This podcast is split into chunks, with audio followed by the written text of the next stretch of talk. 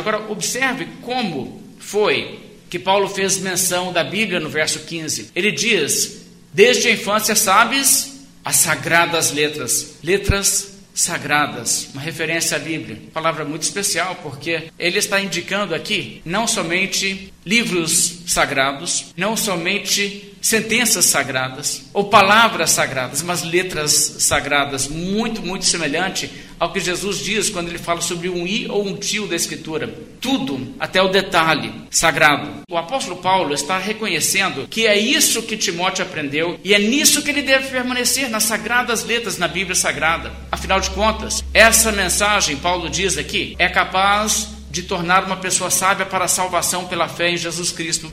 Que desde a infância Sabes as sagradas letras que podem tornar-te sábio para a salvação pela fé em Cristo Jesus. Veja só, aqui temos uma coisa muito clara dita sobre a finalidade das Escrituras. As Escrituras são mais especiais do que qualquer outra informação, do que qualquer outro livro. A Bíblia pode te tornar sábio para a salvação. A Bíblia pode ser o instrumento da salvação da sua alma, não existe outra coisa que possa fazer isso.